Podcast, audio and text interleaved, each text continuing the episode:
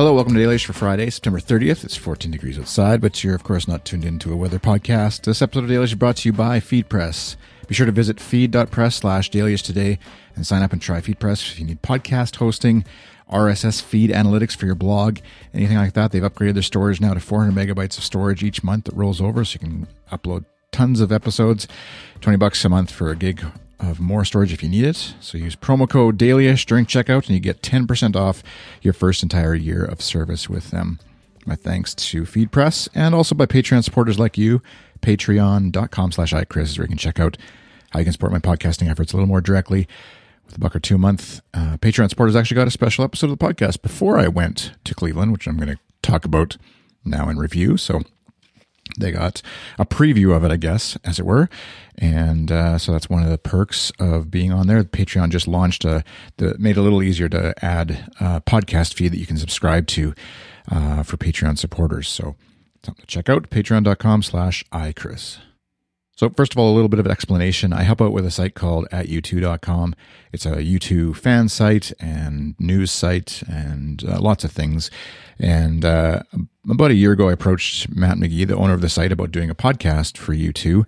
And uh, as of now, uh, this weekend, anyways, we've done published uh, 40 episodes of the podcast. So, um, and lots of people think it's a paid gig. The people who work on the site, myself, etc. It's not. It's a it's a hobby for fun because I love U2, and all the other folks who help out with it love U2, obviously. So nobody on the site is making money. There's, I think there's one or two Google ads. They probably could turn on the ad money faucet if they wanted to, but it's kind of just kept as a labor of love. Um, so when at U2.com decided to partner with the Rock and Roll Hall of Fame in Cleveland to throw a party in honor of U2's 40th anniversary, I definitely wanted to try and go, but uh, we, you know, we just you've heard me talk about it. I don't. We're not like flush with cash. We don't really have the money to just fly out for fun for a weekend, plus holiday or plus hotel and food expenses and stuff. Especially Canadian dollar to American dollar gets a little more expensive. But um, Sue, my wife, suggested I should do it. It's part of my own. Happens to be my 40th anniversary birthday year as well, coincidentally with uh, U2. So.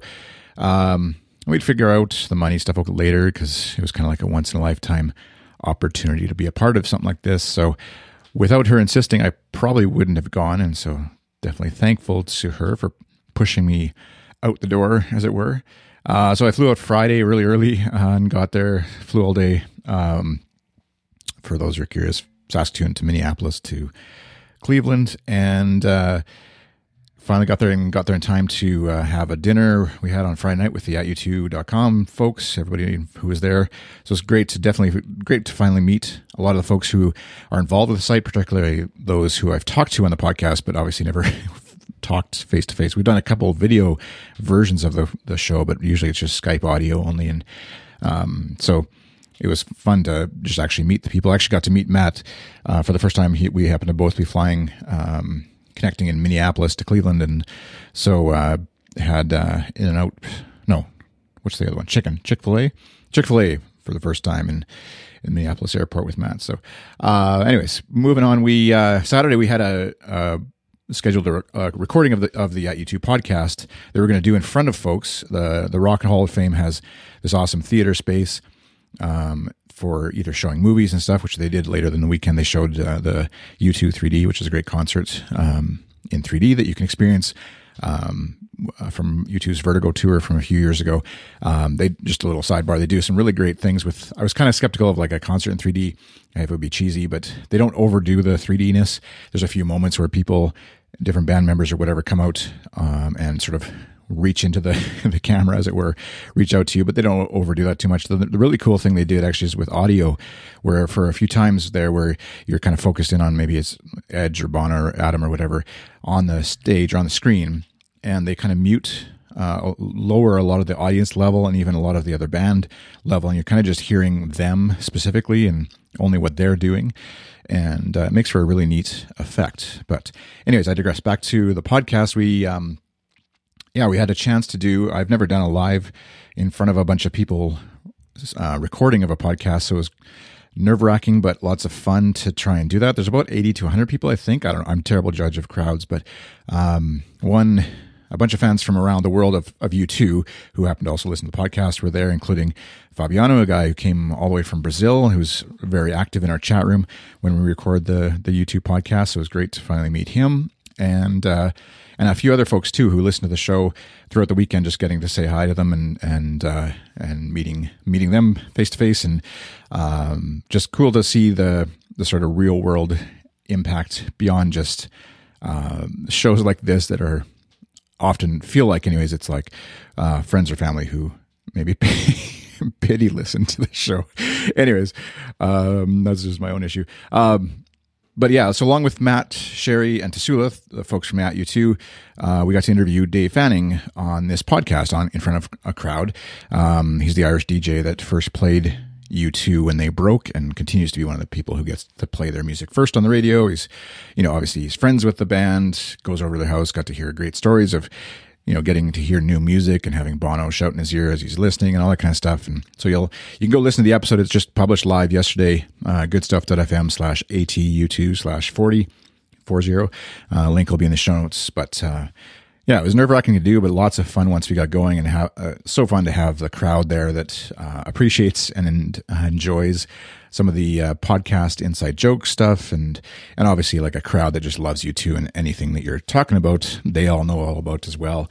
In addition to that, just checking out the Rock and Roll Hall of Fame. Like, not it wasn't just all focused on U2. There's obviously U2 stuff there, but um, getting I didn't get to even get through the whole Rock Hall just because there's so much stuff there. I I was. Uh, very impressed actually with how much stuff is there and uh, and would be worth uh, Cleveland itself doesn't seem like an amazing city to visit. Apologies if there's any Cleveland folks listening, but um, the Rock Hall is definitely a, a, good place to stop if you're driving through or whatever, uh, and especially if you're obviously musically interested as, as well. So so there's lots of other like panels. There's uh, a U2 uh, tattoo project that was had their exhibit with uh, showing off and, and talking the stories behind a bunch of people's U2 related tattoos. Uh, Kelly Eddington, who helps out with the At U2 site, uh, also has an exhibit of a bunch of her artwork that she's done U2 uh, and other other stuff as well. Um, so which stuff again I've seen on the web but never actually in person. So beautiful artwork that she's created was great to see there and uh, and yeah just a whole bunch of other stuff that was awesome to see and people to meet and just hanging around with um, as I've said before I think to just a, an opportunity to hang out in in meet space in real real life with your tribe people who are into a thing that you're into who are willing to drive to be a part of a thing that you're into and uh, and just knowing that you're not the odd one out or the weird one who's really loving say the band in this case um, and their music and stuff like that. So we uh, on saturday night we had the opportunity to uh, the, the site had booked um, a theater and was showing u2's movie from late 80s uh, rattle and hum. And uh, it's kind of like your concert documentary kind of thing but it was it was a lot of fun to see rattle and hum with a bunch of u2 fans who laughed at the stuff that was goofy who you know sang along with every single song who uh, gave you know the yeah just all the emotional responses to this movie that's obviously shown it shows a bit of its age but it still is a classic movie. And time period in U2's life when they really sort of rocketed uh, in popularity uh, up to the top and so um, as Dave Fanning kind of said in, in his interview, I think, and and throughout the weekend, just how you know most bands get one sort of shot at at being on top, and they have their their five years of of fame or whatever with it, and then they sort of settle back down. And U2's had a couple of those um, in each decade, and you can like love or like or hate U2, but you can't argue with sort of their success and the the worldwide uh, appreciation of the band or whatever. And they've kind of got to do that over you know you know each decade almost for the last three, and so. Um, it was fun to just be a part of that. And uh, Saturday was the uh, Rattle Hum thing, and then Sunday morning there that's when I watched the U2 3D movie and uh, and was about to was trying to get into our last session with Dave Fanning. I wasn't the one conducting the interview or being involved with that, but just going to pick around, stick around for a little bit um, before heading to the airport. But it was late starting, and for reasons I found out later, and so I headed to the airport and uh, found out at the airport. Uh, and I actually were both there, and found out that we had left. And Adam Clayton, the bass player from U2, called in, Skyped in, video call into the this session that uh, uh, I wasn't or we weren't there for or whatever. And so it was a bit of like happiness because obviously it's awesome that it happened, sadness because we weren't there to be a part of it. but uh, knowing that obviously there's video uh, versions of it, audio versions of it, etc. Uh, we just got the video version from the Rock Hall, and so that'll be published on the At U2 site shortly.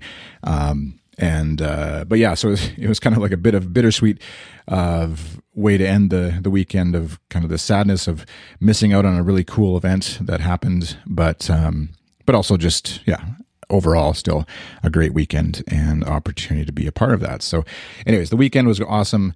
I would hardly heavily encourage you to be if there's a thing you're into and you do a lot of it online with a lot of other folks and you feel like that's a really strong community. If they're having some sort of real life meetup in, you know, somewhere that's attainable anyways, I would hardly encourage you to consider going and being a part of it because it, it does kind of change it. It kind of makes this um, it's yeah, it's not that it's not real, obviously, just because it's on the internet, but it does turn it into this thing where you're sharing maybe a meal with or drinks or whatever, um, or a hug or, or a high five or whatever with these folks that you know you carry with you and, and take that experience back and, and kind of just enriches the, what's already there maybe online uh, in the forum or, or website or twitter chats or whatever you end up doing with whatever you're doing with the folks who are into the same thing as you. So I posted on Twitter a question the other day, yesterday, of what would you admit to being obsessed with? And it's a bit of like a question related to some ideas of podcast stuff that I've got floating around my head, but also it, was just kind of fun to get like a lot of responses back from U2 fans who knowingly, you know, I knew that that's obviously what they would say, but it's still fun to know that now I've met some of those folks in person and seen them and, and we've shared our, our love or crazy obsession with this band. And so, um, thanks to anybody who happens to listen to this who was there. Uh, it was great to meet you, great to see you, great to be a part of that with you, and uh, and hope you enjoyed the the podcast session we did. And, uh, here's to whatever happens next, whatever next session. There's actually there's a concert U2 is doing as part of a sort of a big charity event in near San Francisco uh, next week, I think. And uh, so there's a bit of like, hey, maybe you should come back down and like it would be super fun, obviously, to be in that kind of space, uh, money and time wise, to be able to do that stuff. But uh, unfortunately, that's not in the cards right now. But it was a lot of fun to be able to be a part of this thing this time. So who knows what happens next? We'll see. Thank you for listening to this episode. You can find it at goodstuff.fm slash dailyish. You can follow me on Twitter. I'm iChris on Twitter. Good stuff is good stuff FM. And like I said, be sure to check out the U2 podcast, goodstuff.fm slash ATU2. And the website there is atu2.com. Thanks for listening. Have a great day. Bye.